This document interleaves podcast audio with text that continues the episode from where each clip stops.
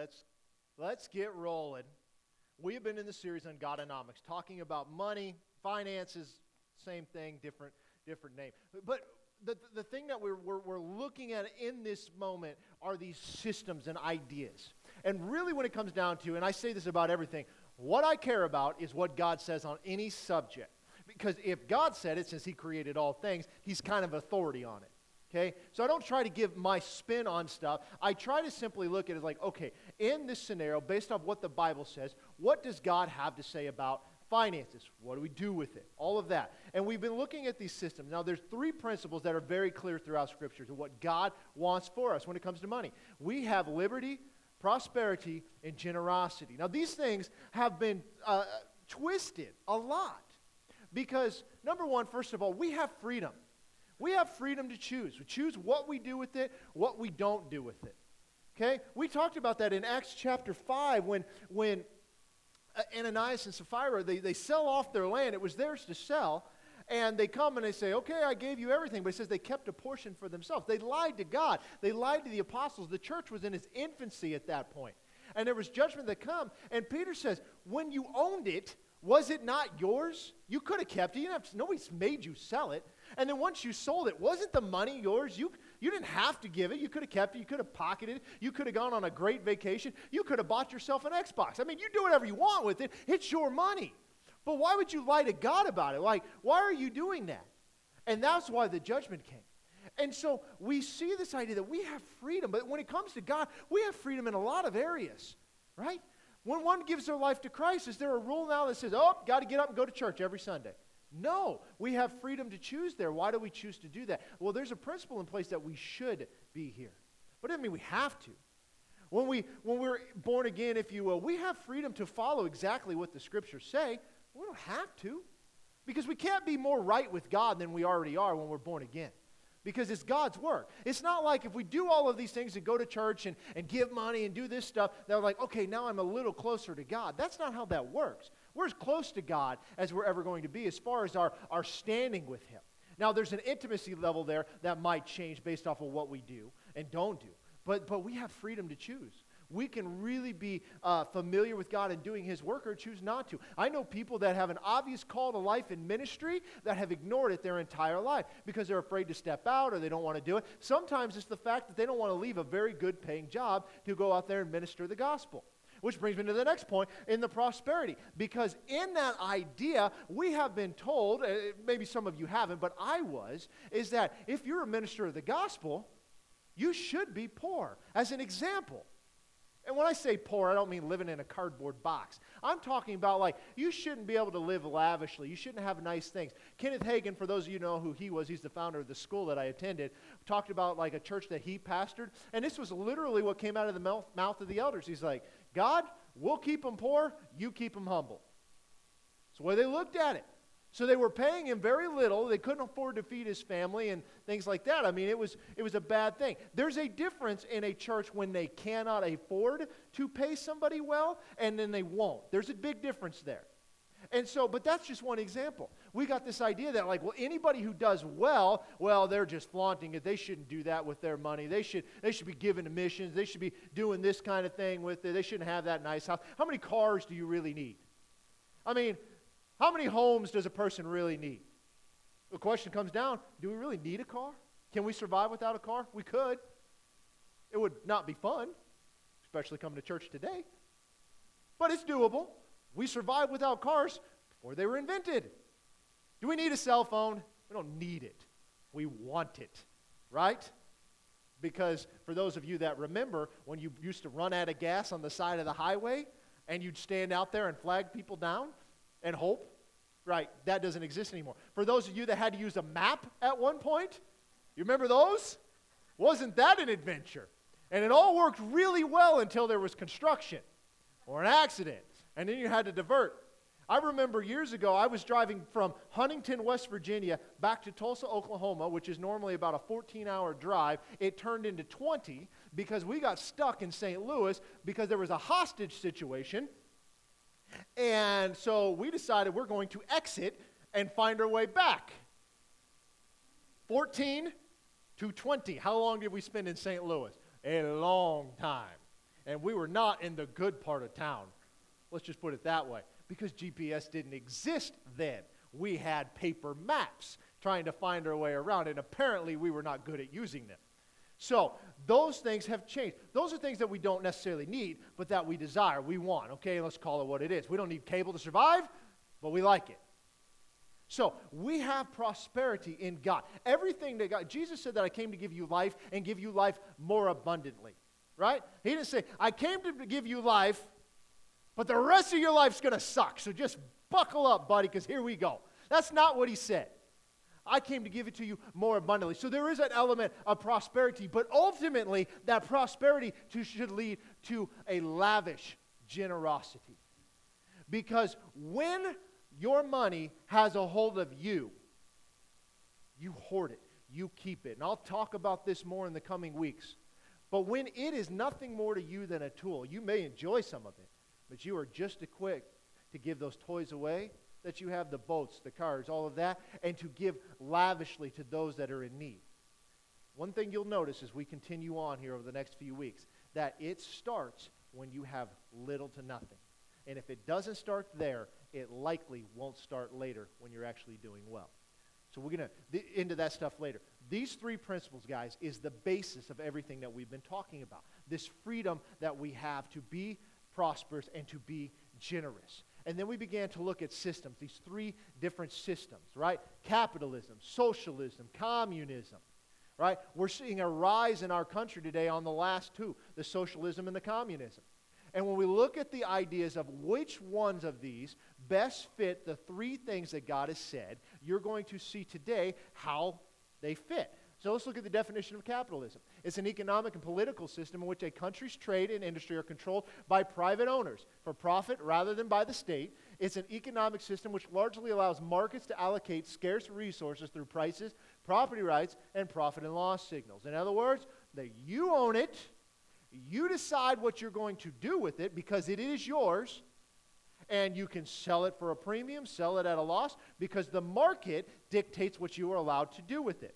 Okay? I can stand up here with an ice cream cone, and if it's a million degrees out there, let's not say a million, let's say it's 100 degrees. I'm sta- forget ice cream. Let's go with the best summer treat out there tropical snow, right? I'm standing up here with a tropical, it's 105 degrees out there. It is hot, and that thing looks amazing, right? I mean, it looks amazing when it's cold, too. I'm not biased. And I could, I mean, people will pay a premium to seek comfort. You guys remember a time when bottled water did not exist?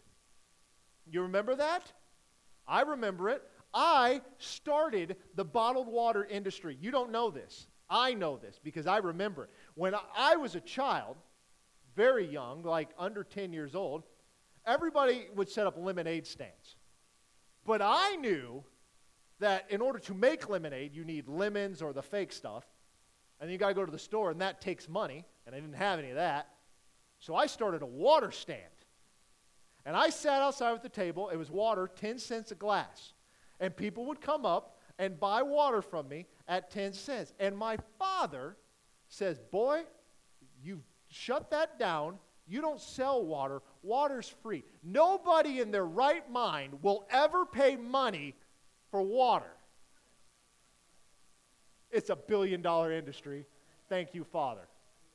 Yeah, it's $3 a bottle. Depending on where you are, it's more than that. Guys, I could be driving a nicer vehicle right now, but my father squashed my dreams and hopes. I came up with it. So, what, what does that tell you? Just listen to me. I'm obviously very smart. So, um, but, but, you, you know, it's like these things have happened because people are willing to pay for it. And that's where this idea comes from. You have the right to choose what you do with it. And here in this case, an industry was created. Now let's look at the next one. Socialism. It's a political and economic theory of social organization that advocates that the means of production, distribution, and exchange should be owned or regulated by the community as a whole. It's a system under which the government owns the means of production and through coercive taxation and wealth redistribu- redistribution allocates resources and makes decision over property prices and production. So in other words, it's trying to make everything on an equal playing ground. Okay? So if you come up with the idea of bottled water, and you're doing really well with it, what they want to do is they want to take those resources from you and give it to an industry that is not doing well, and that way try to make everything equal. Now, the one thing I'll say here is that we have equal opportunity, we do not have equal outcome. What this is trying to do, and I, I, gave you this example, is that those who have mastered a craft tend to charge more. Okay? Raleigh Morris, our Jewish missionary, you guys know him? He is a master woodworker. Master woodworker. And so he puts in cabinetry and stuff. He builds custom uh, built guitars, things like that. His acoustic guitar that he builds from scratch, he takes every chunk of wood and hand planes it, is $5,000. Right. You better be good at playing the guitar. It's $5,000. I drive vehicles that have cost less than $5,000. And, but because of the amount of time it takes him and it is built with the utmost of craftsmanship, people will pay that for it because it takes him ridiculous amount of time to do it. But you can buy a guitar online for $199. Are they the same? Not even close. Socialism wants to take away, well, you shouldn't be able to charge that. You should only be able to charge this. And these guys should bring it up here. We're talking about two different things here. That's the idea there. He no longer would have control over that. He doesn't get to dictate the pricing. The amount of time doesn't matter. So, what is that going to do? Well, why would I spend so much time doing this and using the finest of woods and mechanics when I can't charge any more for it than the guy down the thing is using mostly plastic? See my point? The last one here is communism. It's a political theory derived from Karl Marx, advocating class war and leading to a society in which all property is publicly owned and each person's work and is paid works and is paid according to their abilities and needs. It's a progression from socialism, and it's a political and economic system which would abolish private property and give to individuals based on the need. So, who owns everything under communism? The government, right? And the government distributes to them as you have need, or as you will find out, as they want you to have it, if they want you to have it. You see, there's all these different economic systems. The thing that has happened, and this is the part we've missed out communism has been tried. Communism is the idea that Karl Marx put out there because it was during the Industrial Revolution that he was like, you know what? All the guys that are really making money are the ones that own the industry. But the ones that are working in them, they aren't really making any money. That's not fair. Okay? He took out the fact that these guys worked hard to get that and build that up and whatever the case may be, even if they inherited it. Somebody at some point worked hard to earn that money. It belongs to them. It is not yours. It doesn't matter how you got it, unless it's illegal, but it all that matters is it's not yours to take. And so he didn't like that. So here, we're going to centralize everything, and then we will distribute it as we see fit. And it's this utopian society where everybody will just get along, right? That's what he's thinking. Then we don't have classes anymore. We don't have a, a lower class, an upper class, a middle class. We're just all the same. All the same. And so that's what he thought. There's one part of this is why socialism and communism doesn't work, and you're going to see this today. Is the heart of man is evil from his youth. We leave that part out. That's what Scripture says. That's not what I'm saying. Is that inside of us is something that causes us to look out for ourselves before we look out for others. What changes that? God. It's the only thing. We might do nice things for other people. But as we've read in the past week, that when you do these things, don't do them in front of people so that they can see you because then you've gotten your reward. People do good deeds, don't get me wrong. But it's the idea that we as a whole can have anything good outside of God. That is anti scriptural. It can't happen. Now, let's look at a few of these regimes. I'm just going to go through these quickly. I'm not going to spend a ton of time on this because this isn't meant to be a history lesson. You can look these people up. The first one that we'll talk about in our time frame here, in, in, in the span of history that we're somewhat familiar with, is Vladimir Lenin. He loved Karl Marx. He loved the ideas. He was uh, born in 1879. He died in 1924. He was part of the Bolshevik Revolution, which was the Russian Communist Party and there was an uprising. This is World War I that we're talking about. There was an uprising of the people taking control of things because he believed that private property rights shouldn't be allowed, that we need to control everything where it is and by the government, and then we distribute them. And it created, again, it created a, a world war. I mean, there's more to it than that, but that's the basics of it the Bolshevik Revolution. You guys have probably read about that at some point in life in your history books. I realize this doesn't come up very often the guy that took over for him is a name that you probably are more familiar with, is Joseph Stalin. Now, Stalin was alive from 1878 to 1953. And he, he was around for a while, but he started the Communist Party of the so- Soviet Union. As I said, he took over after Lenin died, bringing complete control to the state. Now, they did not just take Karl Marx's ideas in and of themselves, like, well, let's just apply all of this. They put their own spin on it. So as you begin to look this up, you'll see terms like Leninism and Stalinism. These were guys that started their things and they said, okay, all we're going to do is we're going to own everything by the government because then we can control it and we can distribute it. Okay? Now, so far, did those ideas seem to line up with the ideas of liberty, prosperity, and generosity? No, because you are taking away the freedom of the individual to control it in the masses. In other words, it's like what's good for the group is good for the individual. That's not always true. Now, he called for what he, he called it, it's his atheist five year plan. From 1932 to 1937, it was led by him, and it was to completely eliminate all religious expression in the USSR.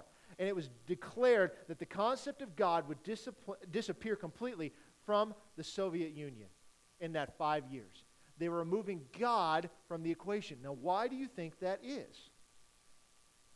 Because the principles of God are liberty, prosperity, and generosity. So they have to eliminate any idea of God or a God fearing people because if they do that, they're naturally going to be more generous. They're going to take care of themselves and they're going to stand on the word. And so if we control what's being put out there, then they won't do that. Think about how uh, religious systems have controlled people throughout the years. Think about back into the 1500s and stuff when Martin Luther and his 95 Theses rose up, that the Catholic Church was doing things that were contrary to Scripture, and he finally had enough. But they were charging people for indulgences. Oh, you need forgiveness of sin? Oh, give this amount of money. Oh, your loved one's in purgatory? Well, if you just, you know, slip me a $100 bill, I can take care of that. Okay? That's not right. That's not Scripture. And they were doing it. And he'd finally had enough. So that's him. Mao Zedong, another guy from China, 1893 to 1976. He lived for a long time. He founded the People's Republic of China. He was the chairman of the Communist Party in China. Okay? These three guys, in themselves, this last guy brought communism to China, complete control. It's still there, although they have begun to uh, tinker a little bit with a mixture of communism and a little bit of, of you know, like uh, capitalistic ideas, but the profiteer in that is always the government. But these three guys here are responsible, they estimate, of over 100 million deaths. Over half of them are from starvation. Now, wait a minute. If all the means of production are controlled by the government and we're redistributing that as, we, as they need it, why are people dying of starvation? They shouldn't be, right? Because the government's going to take care of them and they're going to give to you, oh, you're hungry, here, have a sandwich. I mean, that's the principle there. But what's happened is these leaders get in control. And how do you control people? Monetary production. Number one. Think about this. We talked about this briefly. But in the end times, when the Antichrist rises up, how does he get control over people? It talks about there's a one world economy, and if you don't take his mark, the 666, if you will, you don't take his mark, then you can neither buy nor sell. What are we talking about? Economics. This is why this stuff is important, because that goes contrary to the liberty, prosperity, and generosity. This does the same thing. Well, there's more than this, because these were communistic leaders. They all have their, their forms of it. They take it and they, they, they put their spin on it. Here's a name that you are familiar with Adolf Hitler. Right? Now, he didn't live a long time. Well, he lived, he lived a fair amount of time, but he made it through. He started the Nazi Party. Uh, I think I got the dates wrong on the 1934 to 1945. He's a little bit older than that. I just looked at that. Huh? Yeah. Well, you know, hey. Josiah was eight when he was the king, right? Not my son, in the Bible. Nazi stands for the National Socialistic German Workers' Party. I have the, the logo here that you guys have seen. That's it in German.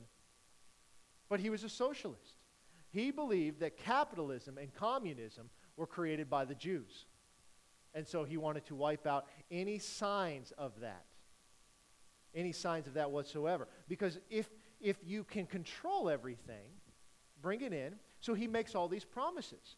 Because of what was going on, they were kind of in a, a, an economic downfall during that time. And he comes and he makes these promises. Here's what I'm going to do you put me into power, and I'll make sure that you have everything that you need. Uh, don't worry about that. I'll make sure that your house is taken care of. I'll make sure you can put food on the table, all of that. People start buying into this idea. Here's some quotes from him If you tell a big enough lie and tell it frequently enough, it will be believed. He says, Make the lie big, make it simple. Keep saying it, and eventually they're going to believe it. And then this was the last one. He said, He alone who owns the youth gains the future. There are other quotes out there. He who controls the textbook controls the nation. Things like that. You've heard those things before. What he did is he had a complete takeover of what their foundation was. You guys realize that, the Jews in Germany, there were more Messianic Jews at that point than there are today. What is a Messianic Jew? It is a Jewish person that has found their Messiah in Jesus. They believe that Jesus is their Messiah. It's a fulfilled Jew, if you will. We call them Messianic Jews because there's, we've got to make a distinction somewhere. But they believed in Christ. And the reason the Jews have been killed for so long is a spiritual thing, yes. But the Jews knew how money operated. And many times, they were the ones that would loan money to these other countries during times of war. And instead of paying them back, what did they do? Yeah, we'll kill them. That's literally what happens. Last when Raleigh was here last time, our Jewish missionary, he talked a little bit about that, of why that happened. That's why there are all these jokes about Jews having money all of that kind of stuff, right? They're good with finances because the principles of the Bible are very simple. You have freedom to do with it what you want, you should be prosperous, and then you should be generous.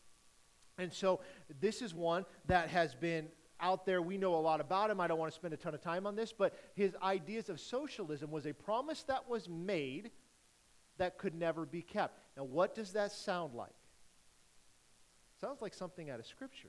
We'll get there in a minute. Let's look at a couple more here. Kim Jong un. Doesn't he look nice? Could you imagine this guy running for office in the U.S.? That picture alone would not get him votes. Like, there's no way.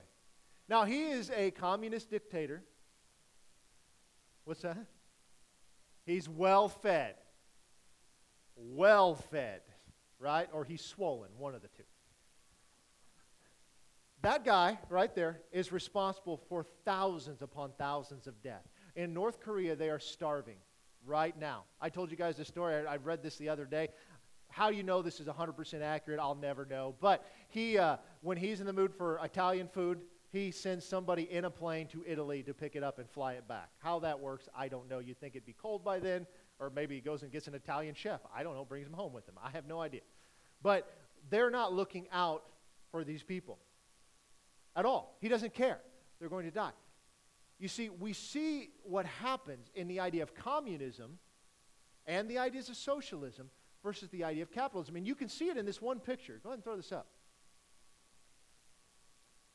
This is a, a, a satellite photo taken at night. You see North Korea and its capital, Pyongyang, however you say that, and South Korea.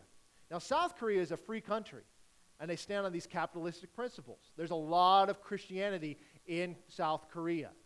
I flew into South Korea. I, fell, I flew into Seoul, as a matter of fact, on my way to the Philippines. And I mean, you talk about economics, they've got it going on. It was a very nice airport. And Korean Air was one of the nicest planes I'd ever been on. Now, I don't go on a lot of airplanes. Now, look at the difference between this and North Korea. What has caused that? Well, you see, here in South Korea, they have the freedom of production. They can go out there and make something, they can go out there and sell it they allow the capitalistic principles to where society is going to decide what your service or product is worth based on what they're willing to pay for it. But in North Korea, you have complete control in one place, Pyongyang, right? That's probably his house, that little speck. Who knows? But that's the only place that there is power. You see, there's a, there, ideas have consequences. The idea that we should just all pull our money together and just live this utopian thing is a good idea until it's put into practice. Because the problem is, is the only thing that makes one's heart not evil is God. These people that I just described to you, they were not people that feared God. They could say whatever they want, but their actions do not match that. Now, look at this last thing here. This is in Venezuela. Hugo Chavez, you guys know about him. Should have a picture here. No picture? Okay, I guess I don't. You guys hear about what's going on in Venezuela right now. Venezuela has been promoted for years as the this is how socialism should work. And Hugo Chavez went in into the early 90s and started to take power by making promises. Guys, don't worry about this. I'm going to take care of you. Uh, you can trust me. All of this other stuff. We'll take care of the people. And now, every day, people are starving. There are revolts happening. They have hyperinflation going on. That the cup of coffee that you buy today costs twice as much the next day all because of what they're doing with their currency and the fact that there is not enough resources. And yet, you still see the leaders of Venezuela eating well, sitting in their palaces and stuff. Why? Because they don't care about the people. They don't care. They're looking out for themselves. These are the seven things that co- the Communist Manifesto. We showed this last week. We'll show it again this week the abolition of private property, heavy and progressive taxes, abolition of inheritance, confiscation of property of all immigrants, centralized banking, state controlled communication and transportation, state controlled education of children. Do we see any of these things happening in our country right now? Better believe it. Because these ideas have begun to be blended here in the last 50 or 60 years. There was a time where you wouldn't have saw this kind of stuff and we stood. That's why our Constitution is what it is, based off of individual rights, not the rights of the state. That the government has one purpose, and its purpose is to protect the individual rights of these people. And yet, we're not seeing that anymore. We're not seeing that happen. That is why we are not a democracy. We are a democratic republic. Did you realize that our founding fathers were 100% opposed to a democracy? Because it is not ruling of the masses. We are a democratic republic where our setup is where we have equal power in the three branches and that they are elected individuals that go and represent them. That way, one population mass cannot just take over. That is why we have the Electoral College the way we do. Otherwise, areas with high population would make every election whatever they want it to be.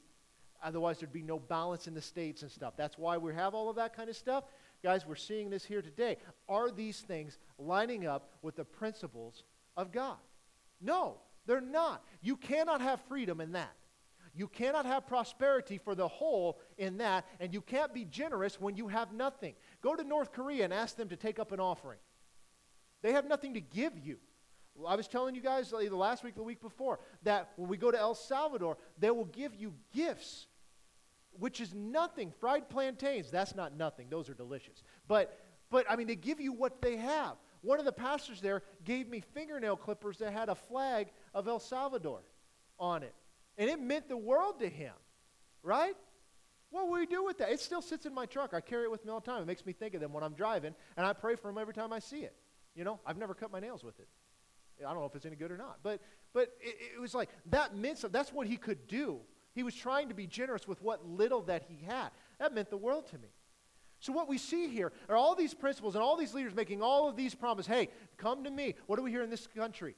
Every time there's an election, Vote for me and I'll do what? I'll fix this, I'll do that, blah, blah, blah, blah, blah. How do you know a politician is lying? Because his mouth's moving.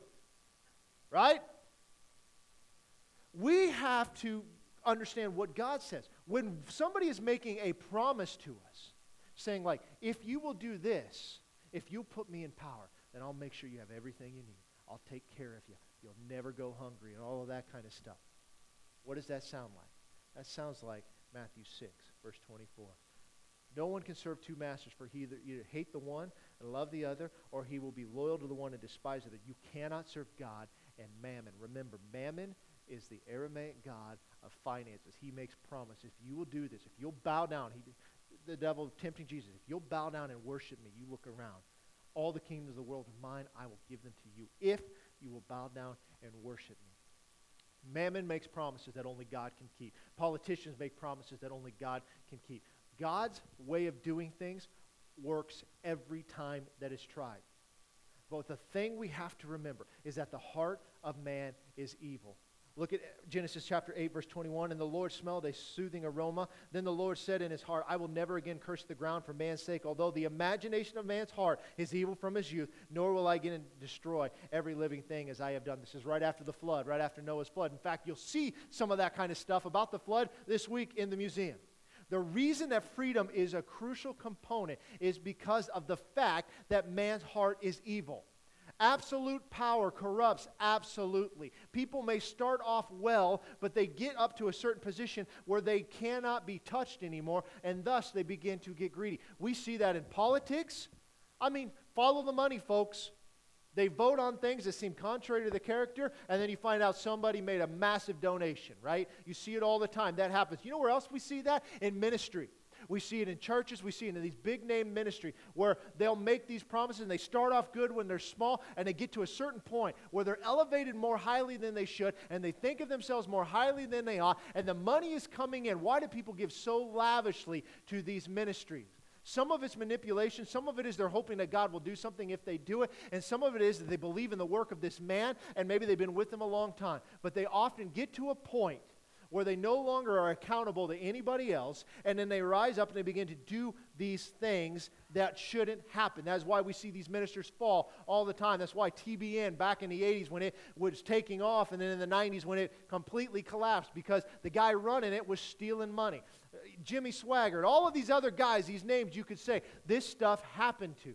And the reason it happened is because the heart of man is evil, and they lose focus of where they should. They don't keep their eyes on God. You see, they may be well intentioned, and they're talking about these political leaders when they start. But without a biblical worldview, you cannot have a pure heart. Understanding that we as individuals have liberties and rights that come from God, and thus we should protect those only happen when we have a biblical worldview. Read some of the quotes of the founding fathers. It talks about how our Constitution was written for only a free and God fearing nation. And without that, it can never stand. Ask college students today what they think about our Constitution. They say, well, I think it's outdated. We don't need it. It's not outdated. Its principles have lasted the test of time. We have been under one Constitution for over 200 years. The average lifespan of a Constitution is 17 years. And then there's an uprising, and the people do it again. The difference is this one was written based off the principles of God, of liberty, prosperity, and generosity. And more important than any of that is that we fear God, and God is our judge and will judges. And so the system put in place by the founding fathers in a capitalistic society, which I'm not saying that we are completely. We were at one time. We're not there now. We blended all of these ideas in here. It's the great equalizer. Because the heart of man is evil. We can choose our profession, whatever we do. We can choose what we want to charge for our service. We choose whether we want to patron somebody or not patron somebody, right? If somebody does something we don't like, we can go somewhere else. If they start charging too much down here for it, well, we'll go over here and get it. And what's going to happen? Sales are going to drop. They're going to have to lower their price or go out of business. Right? The second somebody starts to get sideways with us from an economic standpoint, it equals itself out because the balance of power will shift. You saw in the early or the 90s the tech boom rise up and immediately collapse. And what do we see today? It's back. Amazon, why are brick and mortar stores going out of business all around the country? It is because people want to sit at home. You can order the same thing from your phone, often cheaper. And with Amazon, you can have it in two days or less if you're a Prime member. Right? We used to have to go. Like, if you needed something, for us here in Rockport, it's a beautiful thing, right? Because we don't have a whole lot of stuff. I order stuff from them all the time. Why? Because I don't have to drive to Omaha or drive down to St. Joe to go pick it up because they'll bring it to me in two days. And we like that. And let's face it, we're lazy and we're soft. Right? We don't cook anymore. Well, I know you do. In fact, we, uh, we ate some of that this morning, as a matter of fact. Well, what do we do? It's like, nah, just go get something somewhere else. Why are restaurants popping up all over the place? Why is it one of our largest sector? Because Americans are lazy and they're fat, and we like food and we don't want to make it. Right? I'm listen. I'm, I'm preaching myself right now. I'm, uh, this isn't on you.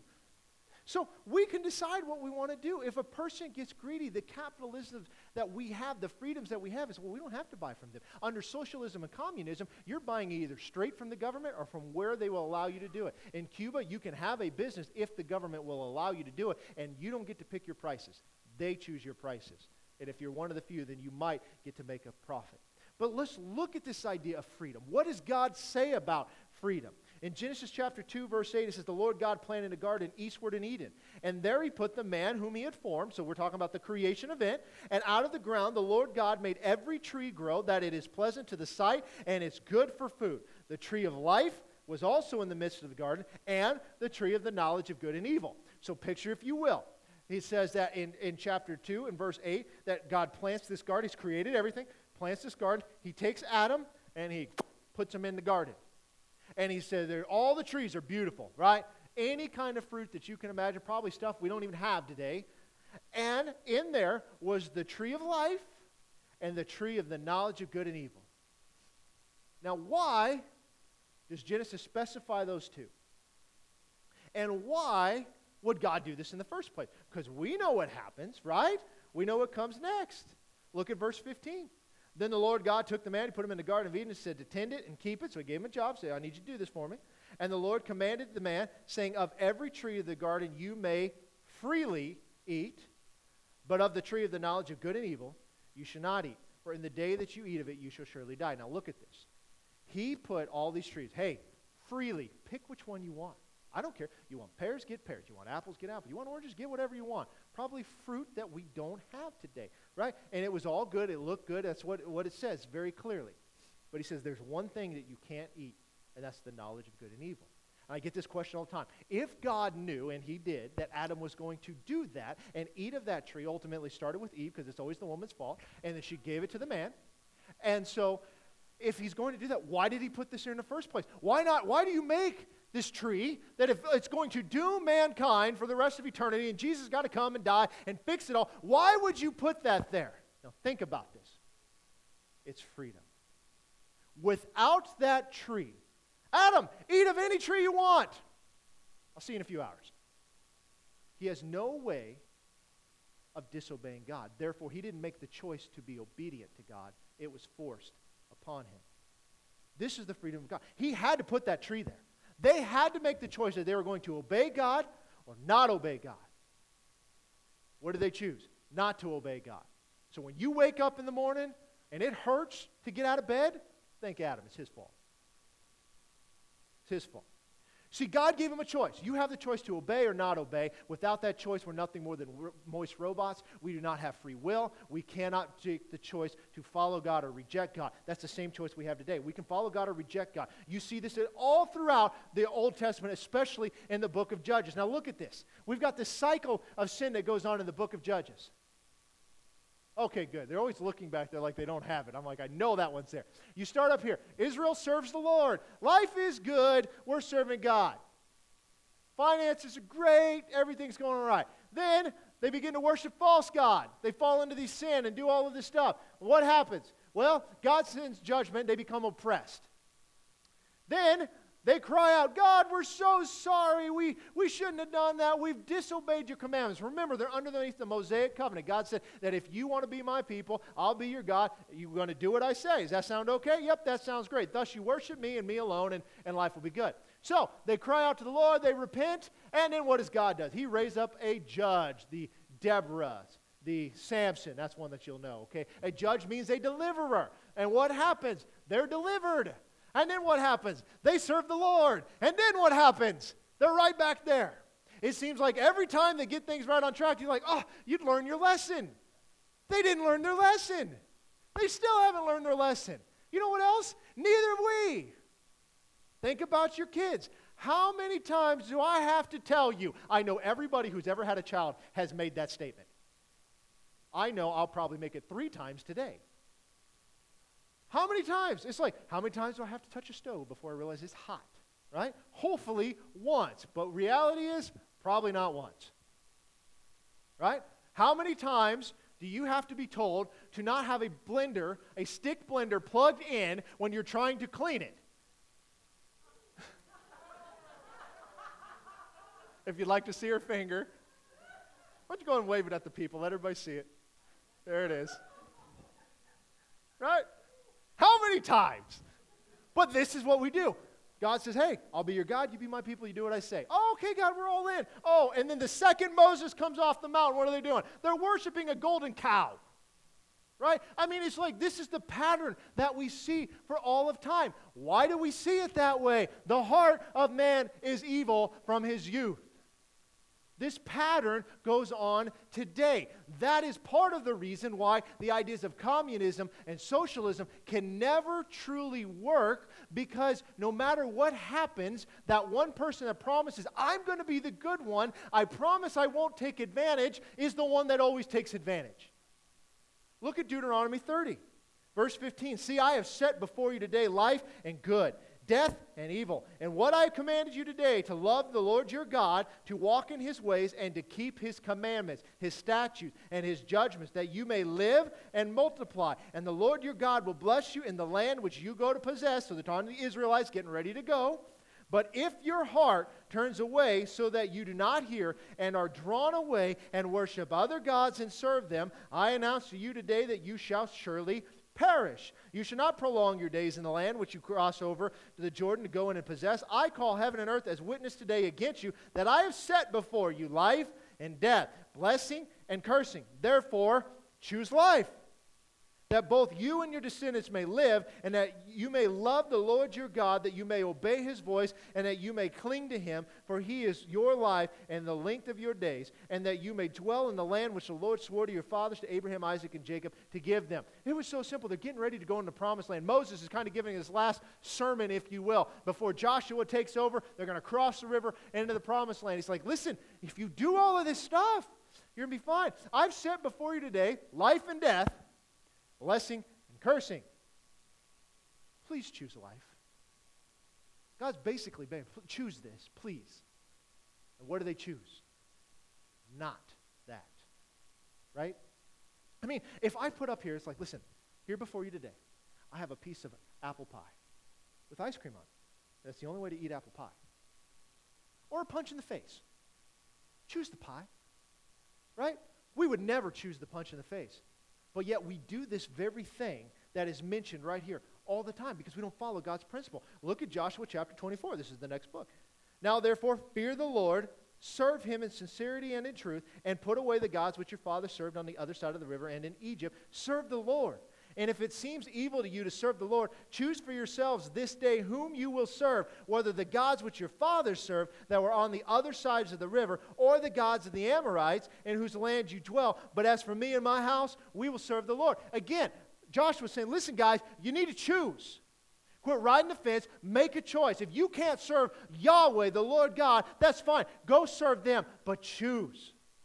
He says, As for me, I choose to serve the Lord. You see, this idea of freedom to choose is all about what God is. He never forces us to do anything. He'll never force somebody who does not believe in Him, that has not put their faith in God, into heaven against their will. He'll never do that because He's a loving God and judgment must come. We can choose to accept him or reject him. John 3:16, we know this. For God so loved the world that he gave his only begotten son that whoever believes in him should not perish but have everlasting life. It does not say that whoever God chose to believe in him and is going to whether they like it or not. He says, if you choose to believe in me, you'll not perish but have everlasting life. I said before you life and death. Please choose life. Please, I'm begging you. But we often choose death and we choose the opposite of what God's want. One last passage. In 1 Samuel chapter 8, Samuel was one of the prophets. He was a, he was a prophet over the, the nation of Israel, and he was the high priest kind of thing, if you will, taking care of the people. This was the time when the judges would come in.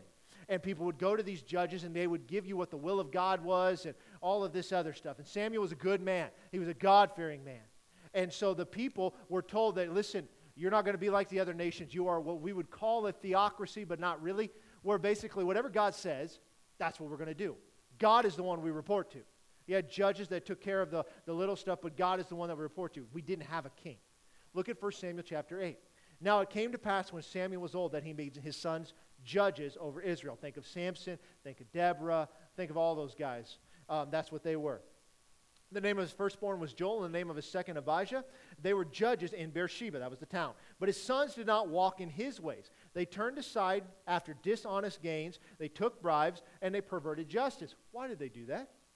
Because their heart was evil. See, while uh, Samuel was a God fearing man, these guys didn't. They were in a position of people that would come to them, and what were they doing? Hey, you know what? You give me 20% of that, and I'll take care of this for you. They're coercing people.